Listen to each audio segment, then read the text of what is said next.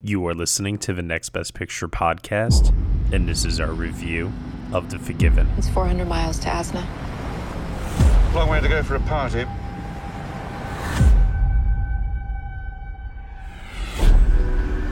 Face it, David, we're lost. That's the time. No, it's not. This is the time. No, David. Don't be so bloody stupid.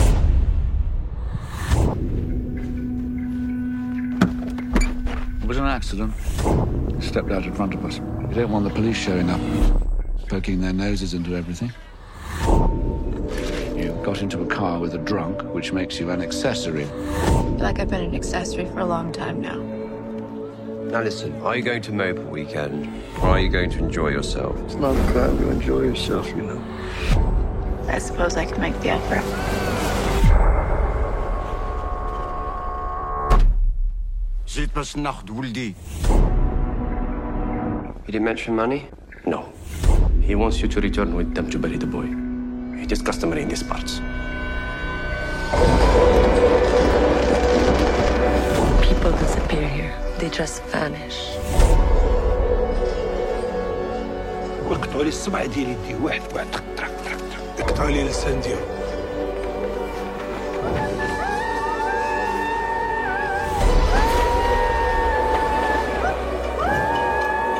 did you do with his ID? Bury it.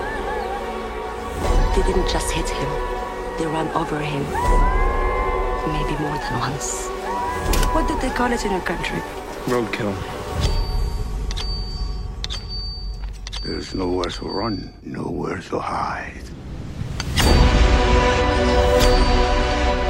So has it occurred to you that he might actually be planning something a lot nastier than anything you can anticipate? You've forgotten about my husband. Yes, I have. And so have you.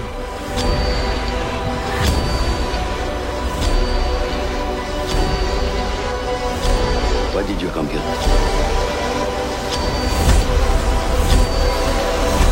Alright, everybody, you were just listening to the trailer for The Forgiven, and the story is as follows. The Forgiven takes place over a weekend in the high Atlas Mountains of Morocco and explores the reverberations of a random accident on the lives of both the local Muslims and Western visitors to a house party in a grand villa. The film is starring Ray Fiennes, Jessica Chastain, Caleb Landry Jones, Matt Smith, Christopher Abbott, and Ismail Kanater. It is written and directed by John Michael McDonagh, and here to join me today for this podcast review, I have Ema Sasic, Hello, everyone. Josh Parham, Hello, hello. and Will Mavity. Do it. Do it.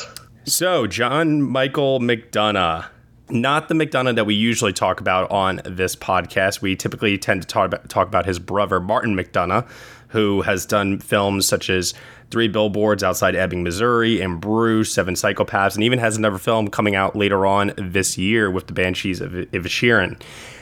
His brother, John Michael McDonagh, is a filmmaker that I'll be honest, I had never seen any of his movies until I actually had met Will, who is a big fan of his 2014 film Calvary.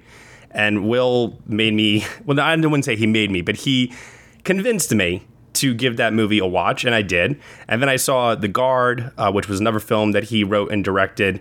Um, I've seen War on Everyone, which came out in between this latest film and Calvary. And it's interesting because there are times where I think that he is stronger than his brother, and then there are times where I definitely think that he is weaker.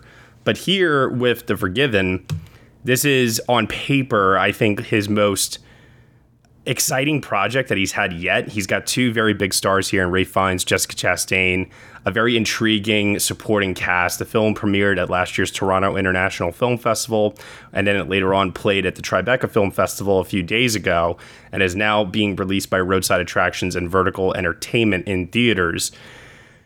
So, how do we feel about this one? How does it compare to John Michael McDonagh's other films in his filmography that he's written and directed? I guess we'll start off with Will Mavity, since I mentioned here in the intro. So, Will, how did The Forgiven live up to your expectations? Uh, it, didn't. I, I I adore Calvary, and I uh, I think that's a really thoughtful, well-made film. And this one, honestly, when it first started, I was really into it because I think um, one thing that John Michael does better than Martin is that uh, he has more of a an interesting sense of visual style and a rhythm of editing than uh, you see sometimes with Martin. And obviously, that's partially because he works with Larry Smith, you know, a DP used to work with Kubrick. Uh, but the film had a really interesting setup, I thought. And I was even on board with the fact that literally every character in this is just the worst person in the world. But when it gets into its second half, it just stops dead in its tracks, uh, pacing wise. And it keeps going back to the storyline with Jessica Chastain and Christopher Abbott that's just utterly uninteresting and really doesn't lead or contribute anything significant to the narrative. And so it's just pretty lifeless by the time it limps across the finish line. It's well acted. I, I did like the dialogue. I think McDonagh's always had a knack for writing dialogue. And, and it's very well shot. It's it's well made. It's not a bad film, but I think it just pretty much completely squanders the potential of that interesting st- setup and uh, doesn't do as much with its interesting cast as it could and just kind of by the time it reaches its ending, you're kind of like, uh, okay, okay, wow. So it didn't live up to Will Mavity's expectations. What about you, Ema? Will you forgive the forgiven? well, I won't forgive them for not naming this film Rich White People Gonna Rich White People because that is literally just what this movie is about. Um, very similar to Will. Um, yeah, it just didn't really like it didn't really live up to any any type of expectation I may have had with this film. You know, following seeing the trailer um, a few weeks or months back. I really have not seen any of John Michael McDonagh's previous work, so this was my introduction to him. And while I did definitely think that this, you know, covered a very interesting, I guess, swath of life, you know, the haves versus the have nots, and just the stark contrast in this one incident that happens uh, in these different people's lives and how they uh, interact with it and how they how some of them completely put it sweep it under the rug while the others uh, are very much hurt by it and invested in it. Just in general like yeah one storyline and in my opinion that's the Ray Fiennes storyline. That one is full of mystery and suspense. You are actually like interested in knowing what's going to happen with him as he makes his journey with um, this moroccan family. Um, and then with the other one that involved jessica chastain and christopher abbott and all. Yeah it was just kind of like a muddied mess with that one. Like like i said rich white people just having the time of their life. Woe is me i'm so sad for them that they get to enjoy their millions and their gorgeous villa and this and that. Um, but yeah, it just kind of was a, a bit messy for me in some parts, a bit uh, forget forgettable in one story over the other, and yeah, not not the best. Gotcha. And what about you, Josh Parham? What did you think of The Forgiven? Well, walking into this movie, I would also say I had some interest in what um, McDonagh was going to do because, like Will, I am also a very, very big fan of Calvary. I actually really love that movie. It was in my top 10 that year. So I'm always intrigued about whatever project he's got coming up. And I do agree with most of the sentiments that have already been said. There is a very kind of interesting premise here. And I actually think in that second half where it does sort of drag a bit, I did find myself being much more invested in what Ray Fiennes was doing and where that character was going. I felt like that played to McDonagh's strengths as a storyteller, which is not only kind of creating these interesting setups, but also looking at character dynamics in a somewhat less cynical way than his brother does at times. And I always find that to be an interesting avenue of of like a character journey. And I actually found myself interested in that.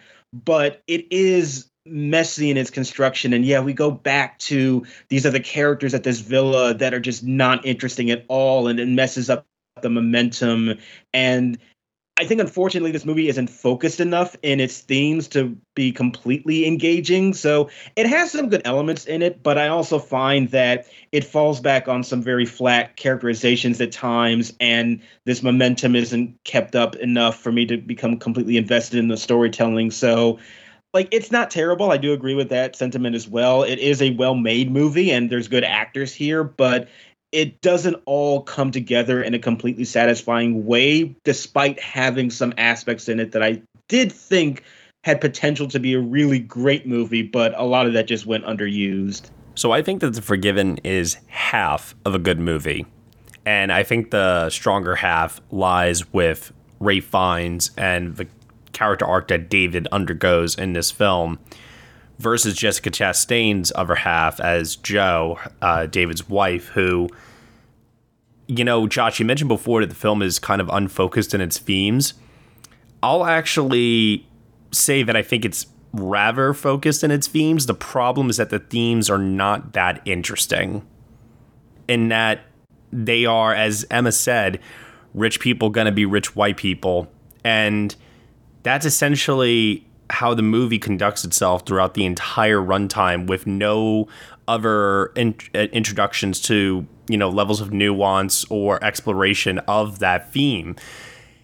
I think I, I, I do think it comes a little bit closer with Ray Fiennes and what he's undergoing because I do think that there is a moral dilemma there that sees that character undergo a very drastic change, whereas Chastain it's like she starts off as the sympathetic one of the two, and Ray Fiennes is the unsympathetic one. And by the end, they've done a reversal where actually we're against her and more on his side uh, because of the change that he's undergone. And I just found her arc to be so uninteresting that every time I agree with the sentiment that every time we cut back to her, Matt Smith, Christopher Abbott, all of them back at the villa it killed the momentum and it killed the pacing because at the end of the day, I didn't want to see that movie. That movie was not interesting to me. You know, she's in this marriage with her husband that is clearly unhappy, not great. Pro, you know, planning on leaving him, I'm sure. He's a drunk. And she's having a good time with friends and you know, exploring, uh, you know, some attraction to Christopher Abbott's character. And to what end? To what end? Yeah, like when I say that the movie is sort of messy, I do agree with you that it's not really messy in terms of its thematic exploration because that definitely does tie back into David's arc of him being this narcissistic rich white guy and sort of the transformation that he's going through. And so it does comment on that theme as well but I just found that the messiness came from its construction in the storytelling, and that when we go back to the villa with these other characters, it is a distraction from this much more narrowed and focused journey of David, which I don't think is like incredibly nuanced, but it I think allows for a little bit more complexity in terms of how his viewpoint evolves and his relationship to these people in this region that he just kind of completely disregards and it opens up more. Whereas all the stuff with Joe and and the affair that she's having and uh, you know her self-actualization that is what felt very standard very flat and completely un- uninteresting. And i hated every time we cut back to it which is a shame because great actors in in that section, but their storylines did not really contribute much more than what was just very obvious and flat from a character perspective. Yeah. Completely agree. Yeah, and I was, you know, I was kind of thinking back on this film and kind of wondering like if that if that party portion and it kind of already does this in a sense where it it is showing like the exploitation of you know these rich people getting to enjoy truly the riches of this region and just having everything at their footsteps and taking advantage of like camel rides and all uh, versus the the Moroccan uh, people who are working there, um, as they're referred to as servants in at, at one portion of this um, film, I kind of was wondering if I don't know if there was if there should have been like more pressed into that to kind of show just I don't even I, I'm not really even sure. I think the imbalance comes down to the fact that David's story has life and death stakes and Joe's doesn't. yeah. Yeah. I think that's what creates the imbalance. hmm Because with David's, at least we're kept in suspense as to, oh, is he going to get tortured? Is he going to get captured? Instead of what they initially say is, hey, just come help us bury my son.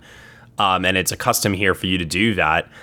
And there is a level of intrigue there because you don't exactly know what's going to happen to David when he goes on this journey. Where with Joe, it's like, what's the worst thing that's going to possibly happen to her while she's back at the villa drinking and partying and sleeping with Christopher Abbott? Yeah, the worst she could that could happen is she's not going to get a drink at a time that she wants to get a drink or something like that. yeah, Right, it, I, and- yeah, it would have been nice to have just seen something more, anything more serious discussed in that party portion. Although, yeah, when you are in a stunning villa in the middle of the desert, there's really nothing bad that could happen to you there. I mean, obviously, that imbalance, I'm sure, is the point, but it doesn't, just because it is intentional, doesn't mean it works. Wait, wait, I'm curious to understand what you mean by the intention part of it. You you think that he is intentionally creating a dramatic imbalance? Well, to some degree, yes, in the sense that um, Fiennes is going into a world where things do matter. Uh, and, you know, that's the whole point. And, uh, you know, maybe it's the idea that, like, the viewer of her finds it really, it really hammers some of the contrast. Like, watching the movie also, the stakes don't matter in their cloistered world. No, no, no. I get. I think I get exactly what it is you're saying in that regard now. Yeah, especially because too, and I was thinking about this a lot, especially because of what Ema just said a minute ago about like the servants that are there at the villa. It always seemed to me that the servants were on edge and to the breaking point of lashing out or doing something that would introduce some level of dramatic stakes for the guests there. Um, but that never happens. Now, I'm not saying they have to like hold them at gunpoint or anything like that, but I'm just saying that like some level of tension, uh, I think needed to be introduced to maybe even hammer the themes there home on her side of the story. Yeah, one thing I did think was interesting was um, I don't remember the name of the the main servant, but I did think it was interesting that it seems like he implies that he not tricked Ray Fiennes, but um, Oh, he oh, he knows that. Yeah, like that. Basically, him going off with them is not good for him. well, no, but also he made him think he didn't have a choice. You know, he said Yeah. he's not asking, and then later uh, there's that moment where uh, someone's like, "Why? Uh, why did he? Uh, why did he go?" He's like, "He didn't have to." Yeah, I thought that was interesting. I think the I did implication is that. I think I think deep down he wants to see this character pay. He wants to see the people who suffer no consequences and the people who just go through life taking uh, from them and from their way of life and their region and everything else that it offers. He wants to see them pay back. Yeah, and that's definitely the the interest with the Ray Fiennes storyline because yeah, you do see him go out there. He's in a car with people who, uh, for the most part, at least what it seems to him, he does not speak the same language as them. Um, so there's, you know, n- not 100% sure how to communicate, although there are characters that do um, speak English and all. Um, and then, yeah, just going out in the middle of the desert. What are you going to find out there? What are you going to see? What's going to happen to you? Um, and there are very much like just these stereotypical ideas that he has like when he they're initially talking about him going out with them he's like well i'm gonna what if they're part of isis? What if this happens? What if they're gonna rob me? What they're gonna kill me? They're gonna do this they're gonna do that. Like all of these stereotypes immediately come out without even bothering to look at this person in the eyes and and understand the the cruel thing that you did to his son. I mean, that's like the crazy thing about it, right? Is that he literally views them as less than human.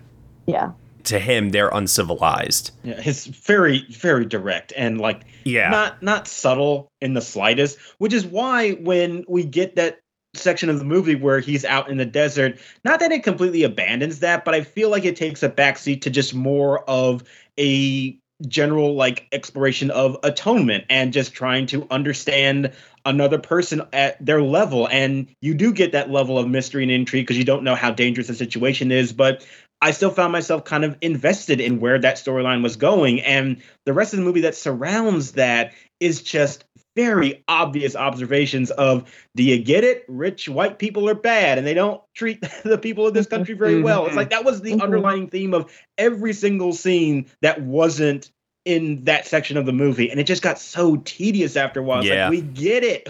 Move on. I mean, if this whole movie had been Ray Fiennes' perspective and we never cut back to the villa, not once, thousand times better. Yeah. I think the movie would have been so much stronger.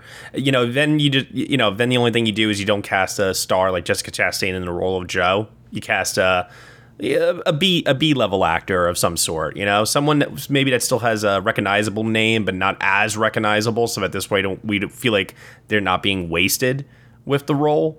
Um, I think then if it was just a character centric journey for this one character, I think then there would have been a lot to explore.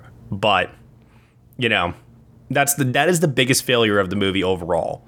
I do think that Ray Fiennes gives a really good performance though in this, especially Josh, as you mentioned in that second half where it is exploring uh, the topic in a more nuanced manner.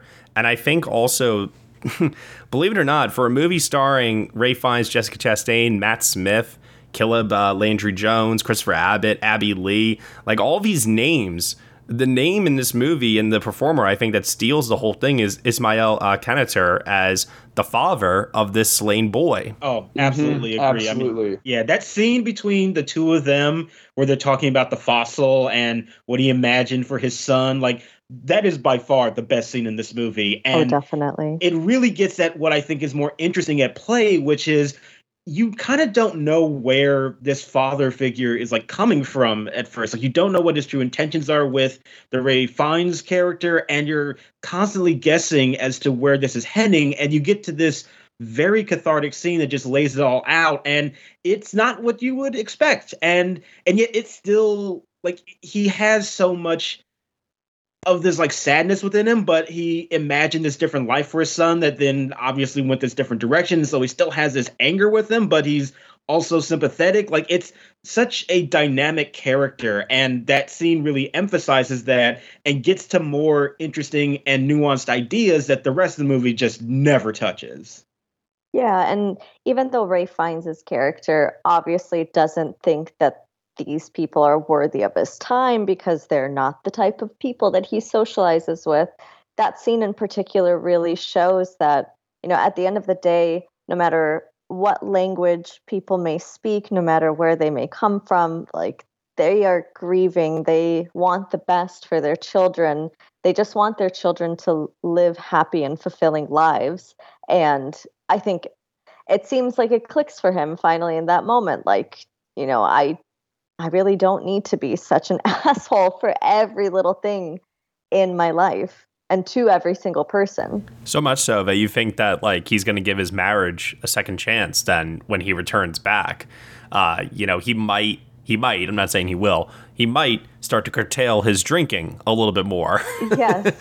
Yeah. Which I did actually like that moment when he got back and he just downed the whole beer. Oh yeah, I yeah. did actually like that because it, in any other movie, it would be just like, oh no, I'm not going to drink, and like that would be the the revelation that he has completely changed. But no, he still went back to drinking, and it shows you that he did go through this journey, but he's not perfect. And I I liked that element to that character. But uh, again, it just shows you that everything revolving around David is much more interesting than anything that the movie has to say about any of its other characters. I completely agree. And not to mention, too, there were so many times where it would cut back to the villa and the dialogue that, you know, Matt Smith was having or uh, Caleb Landry Jones was having, any of them were having with each other, where I swear to God, I can't remember the last time I saw a movie where characters were talking so much about nothing. Yeah. Oh, like the scene where they're like talking about, oh yes, we like everything to be our fault, you know, with like the uh the Iraq War. Com- yeah, that whole scene. I, I got to be honest with you, Will. I don't remember a single thing that they talked about.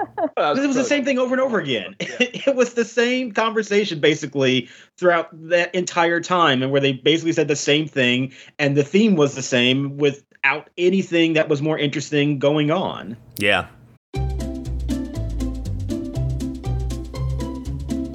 Hello, and welcome to Novel Conversations, a podcast about the world's greatest stories. I'm your host, Frank Lavallo, and for each episode of Novel Conversations, I talk to two readers about one book.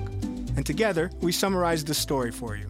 We introduce you to the characters, we tell you what happens to them, and we read from the book along the way. So if you love hearing a good story, you're in the right place. Our ninth season is coming this fall. Tune in to hear from some of the all time great authors Charles Dickens, Jules Verne, F. Scott Fitzgerald, and more. Subscribe to Novel Conversations wherever you listen to podcasts.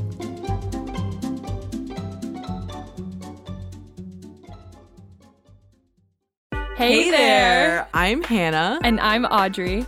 We are a sister filmmaking duo and co hosts of Sleepover, Sleepover Cinema, our show where we analyze the films that created the collective unconscious of the girls, gays, and theys of the late 90s and early 2000s. Princess Diaries, The Cheetah Girls, Aquamarine, Cinderella, the one starring Brandy. We haven't stopped thinking about these movies since we first saw them, and we want you to rewatch them and review them with us. Are these movies as bad as critics would have us believe? Do we even care if they are? We are always unpacking that very question on Sleepover Cinema. Check out Sleepover Cinema wherever you get your podcasts or at evergreenpodcasts.com. See you soon.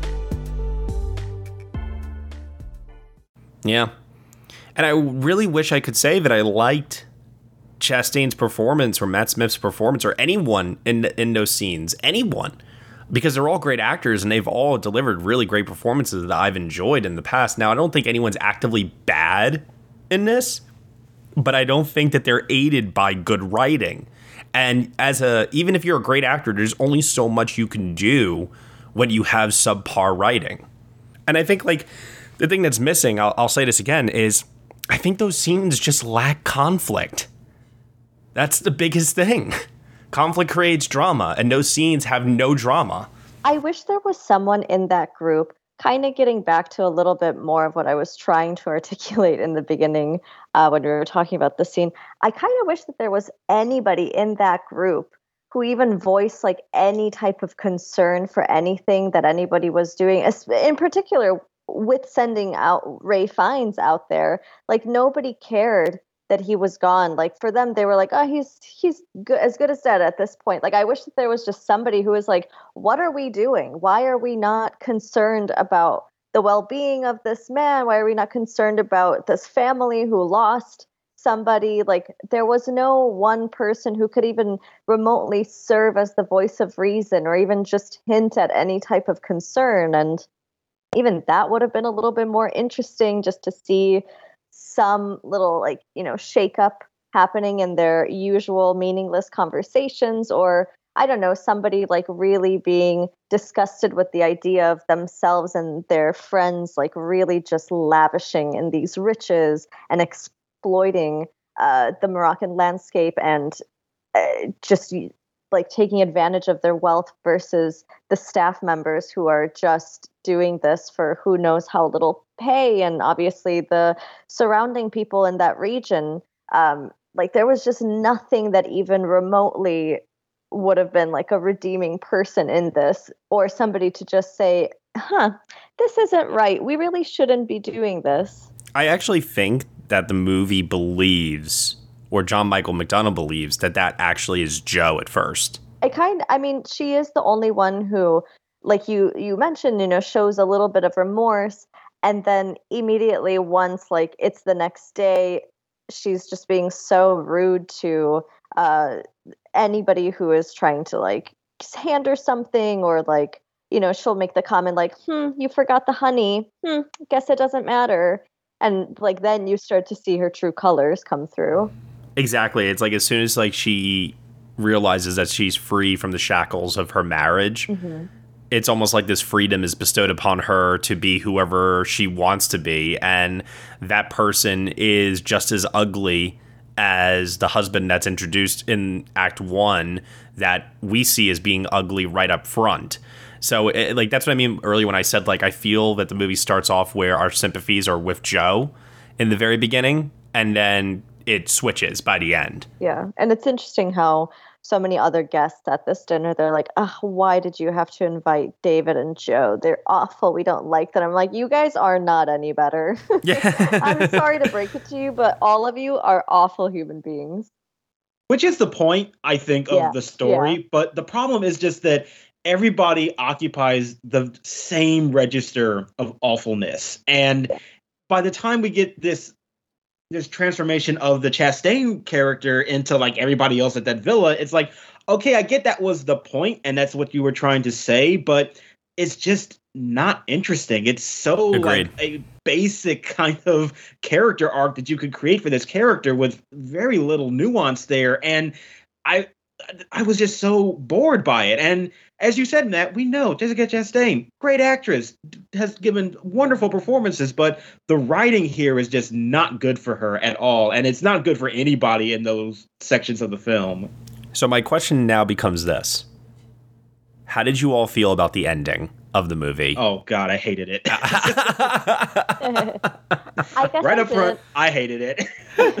I didn't. I guess I didn't particularly mind the, you know, call back to a moment earlier. Um, but at that point, I was like, I'm exhausted. Just slam the laptop shut. At that point, we're done.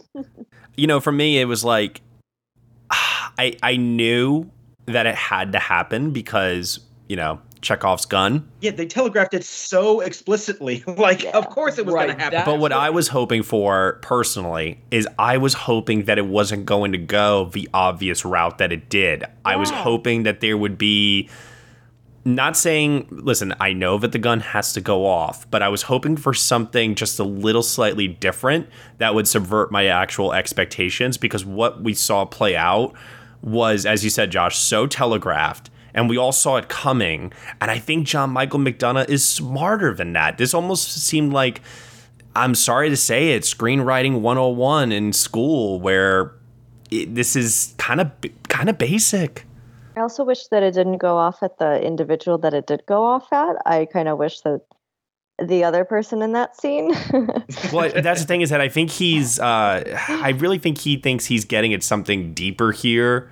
And there's a lot going on, obviously tying into the themes of forgiveness, atonement, and the moral conjuries uh, that these characters are facing within their lives. But going back to, you know, I think something that we've all echoed here, these are all very interesting ideas on paper, but the execution is so uninteresting. Yeah. You know, it reminded me of like American History X there, right? Where it's I, I I get what they're trying to say, like just because you had a personal transformation doesn't mean that it wipes away the harms you did to the world. Right. But uh again, yeah, I, I think that that was not sufficiently explored. And uh, you know, I guess if they hadn't telegraphed it, maybe I'd be sitting here saying like, oh, it was just like cheap shock value.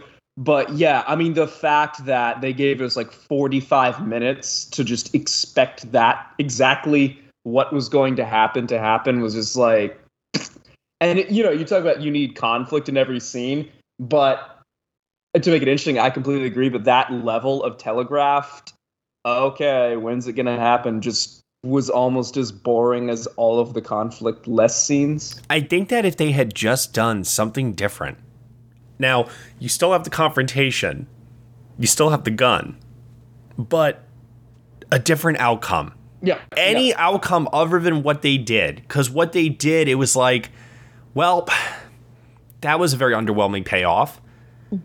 And if they had just done anything else, literally anything, I think that it would have provided for a much more interesting conversation as to the film's themes. And instead, there there are there are so many movies nowadays uh, commenting on social class, the wealthy, the upper one percent, rich white people, as we've been saying here before. That you know, at a certain point, I do think that filmmakers need to start exploring uh, this topic in a different manner Otherwise, if you just keep going the conventional route with it all, you end up with a movie such as this where there's nothing really interesting to say anymore. Yeah. I mean, I think another thing that could have helped is they literally just could have cut one line of a character saying to another character, Will you do what needs to be done when the time arises? Like, because that to me is what really just underlines, okay, well, yeah. we know what's about to happen. Like, if you literally just get rid of that line, and don't set up that expectation so explicitly, I think even the ending works slightly better. It doesn't.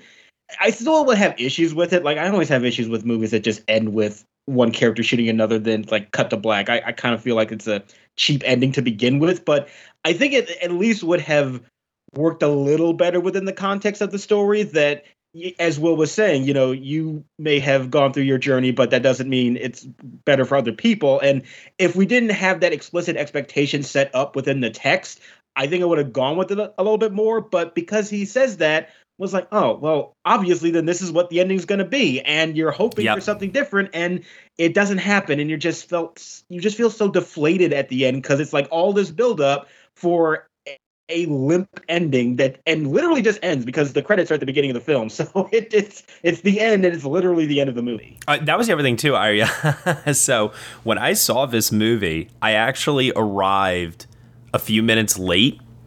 So I saw the scene where they hit the boy. That was like when I first walked in. Oh, okay. so the end of the movie comes and it you know like you said it just ends and i was so confused and i actually had to hit up uh, dan Baer, who had seen the movie at tiff a year ago and i was like there were no end credits i don't know why there weren't any end credits and you know, he told me, no, no, no, they do them all in the beginning. And I was like, oh, okay. Well, yeah, it's like, are we watching a Gaspar Noé film? yeah.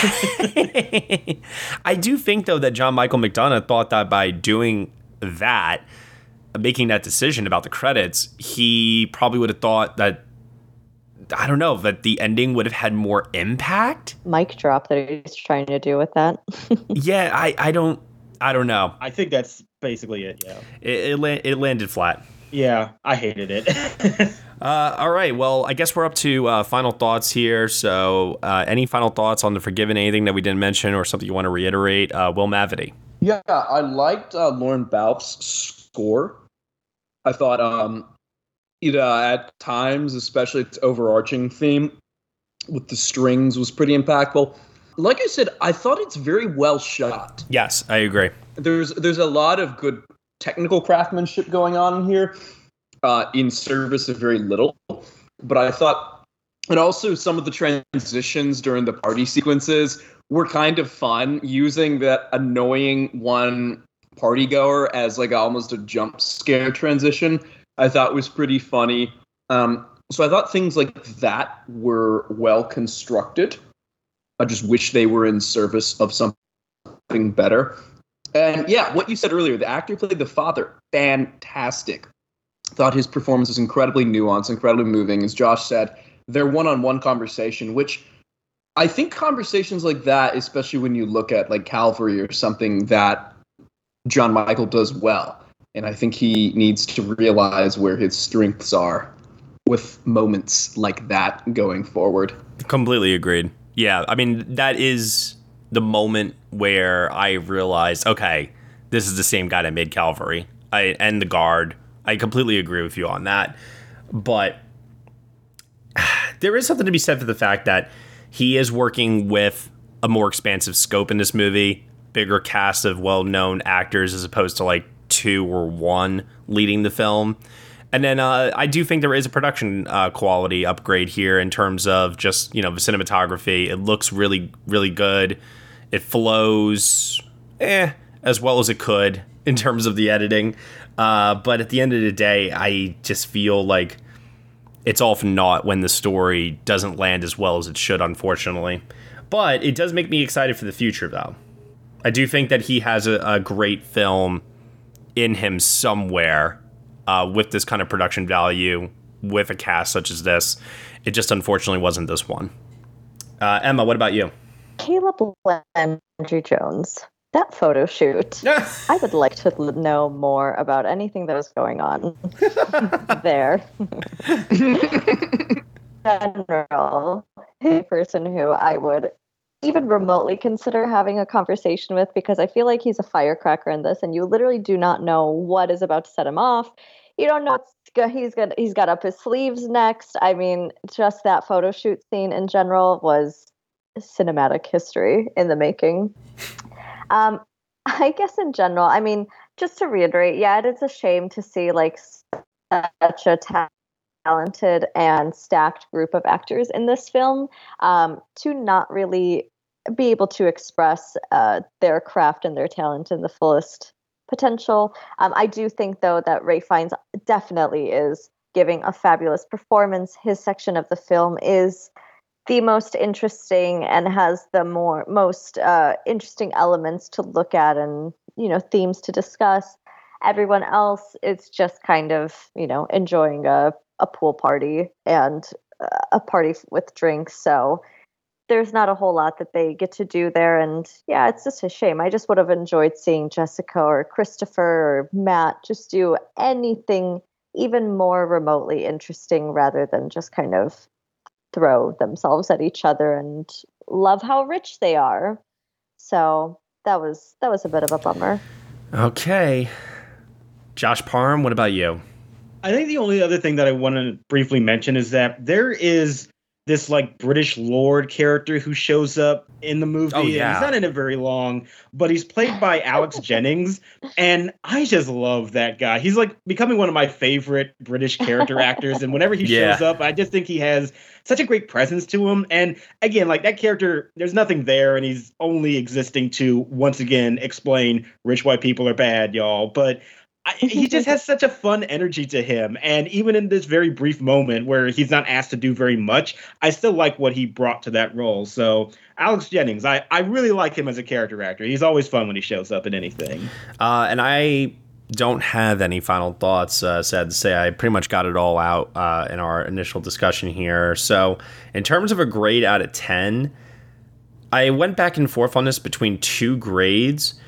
And overall, I'm giving this like a really extremely weak 6 out of 10. I think I come across probably more mixed or negative in our discussion here, but I was so riveted by the Ray Fiennes section of this movie that it just barely pushed it into recommendation territory for me. Uh, because I really do think that there is a lot of really great stuff going on there with, between him and Ismael Kanater and just the moral uh, character arc that that journey goes uh, that that character uh, goes on. Like that journey is just so fascinating to me. So like I like I, I five or five six I'm gonna I'm gonna just say six. Screw it. But I I, I also think another reason too that I'm still a little positive is that even though those scenes with those other actors amounted to absolutely nothing I was still somewhat captivated because of the people involved. And there's something to be said for where the fact that I don't think I was ever actually bored watching this. I was instead deflated when it was all over because of what it ultimately added up to. But the actual experience of watching it, I think if you like these actors, you know, it might be enough to get you through some of those more meandering scenes. Maybe. I, I don't really know. But, Will, what about you? Yeah, you pretty much just stole the words out of my mouth, including the soft six. Completely echo all of that. Ema, how about yourself? I'm giving this a five. I think it's just kind of like in the middle for me. I don't really Mhm. care for it either way. And Josh, does Christopher Abbott bump this up a point for you, or I mean, that was appreciative just to look at him, I will say. But uh, I am going to land at a five out of 10. I am sort of where you are, Matt, in terms of my feeling towards it, where those sections with Ray Fiennes and that storyline, I was really interested in it, but I do think that cutting away from it did take away a lot from the momentum and how much I hated the way this movie ended. I think pushes me back into the five territory. So there's interesting things here. It's not completely terrible, but it doesn't quite push it into like for me recommending the whole thing, unfortunately. Yeah, yeah. And I remember Dan Baer when he saw this at TIFF. Um, I was so jealous that he was seeing this at TIFF because this was one of the movies that we couldn't watch remotely. You had to be there in person in order to see it. And I had such high expectations because, you know, just seeing John Michael McDonagh kind of rise up over the last couple of years, and especially, you know, considering how much we all love Calvary, I think that a lot of us on paper, we saw the concept for this, we saw the cast, and we all thought, okay, this is going to be the movie that takes him to the next level.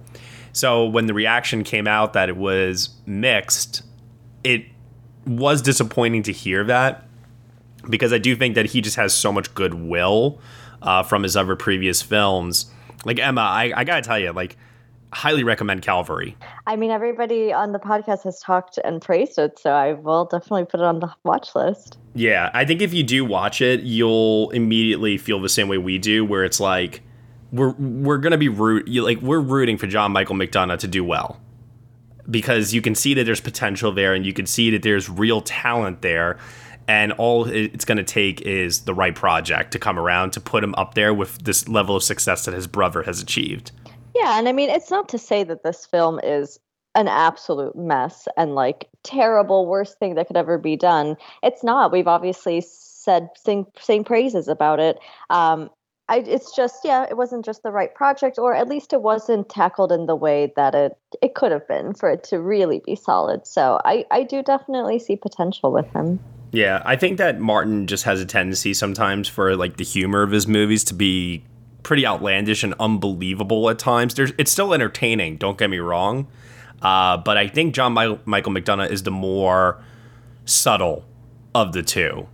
Even though he does also deploy a lot of dark humor in his movies, I just think that he's maybe the more just in terms of taste the kind of storyteller that I'm sure Josh probably is more appealed to. Will, I know you've responded to his work a lot.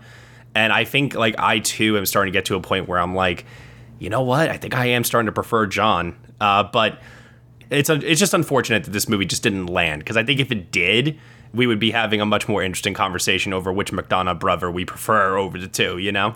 Yeah, and we should also say that this is based on a book, which I don't believe his any of his other movies are based off of previous material. So mm-hmm. I don't know. Maybe some of these issues are inherent in the actual source material as well. That's a good point. So yeah. there there might be something to that too. But even still, in the adaptation process, this is what we get, and there are still these deficiencies within the storytelling. Even though, as we have said, there are these glimpses into the really great character work that um, that John Michael McDonagh is able to do is just unfortunate. None of that really, as a whole, comes together in a satisfying way. And I'll say it: no Oscar potential for this movie. No, no, no. It, this will probably be very quickly forgotten. they should have called this movie "The Forgotten." well, that would have uh-huh. been one nose. uh-huh.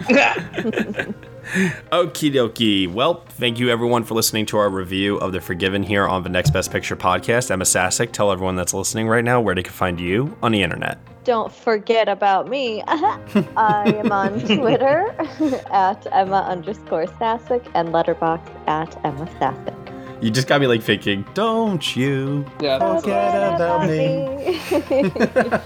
well, Mavity, where can they find you on the internet? You can find me on Twitter at Mavericks Movies. Josh Parham. You can find me on Twitter at jrparham. And you can find me at Next Best Picture. Thank you so much, everyone, for listening to the Next Best Picture podcast. We are proud to be part of the Evergreen Podcast Network, and you can subscribe to us anywhere where you subscribe to podcasts. Be sure to leave us a review on Apple Podcasts and let us know what you think of the show. We really appreciate your feedback and your support, which you can also lend on over at Patreon. For $1 minimum a month, you will get some exclusive podcast content from us. Thank you so much for listening, as always, and we shall see you all next time.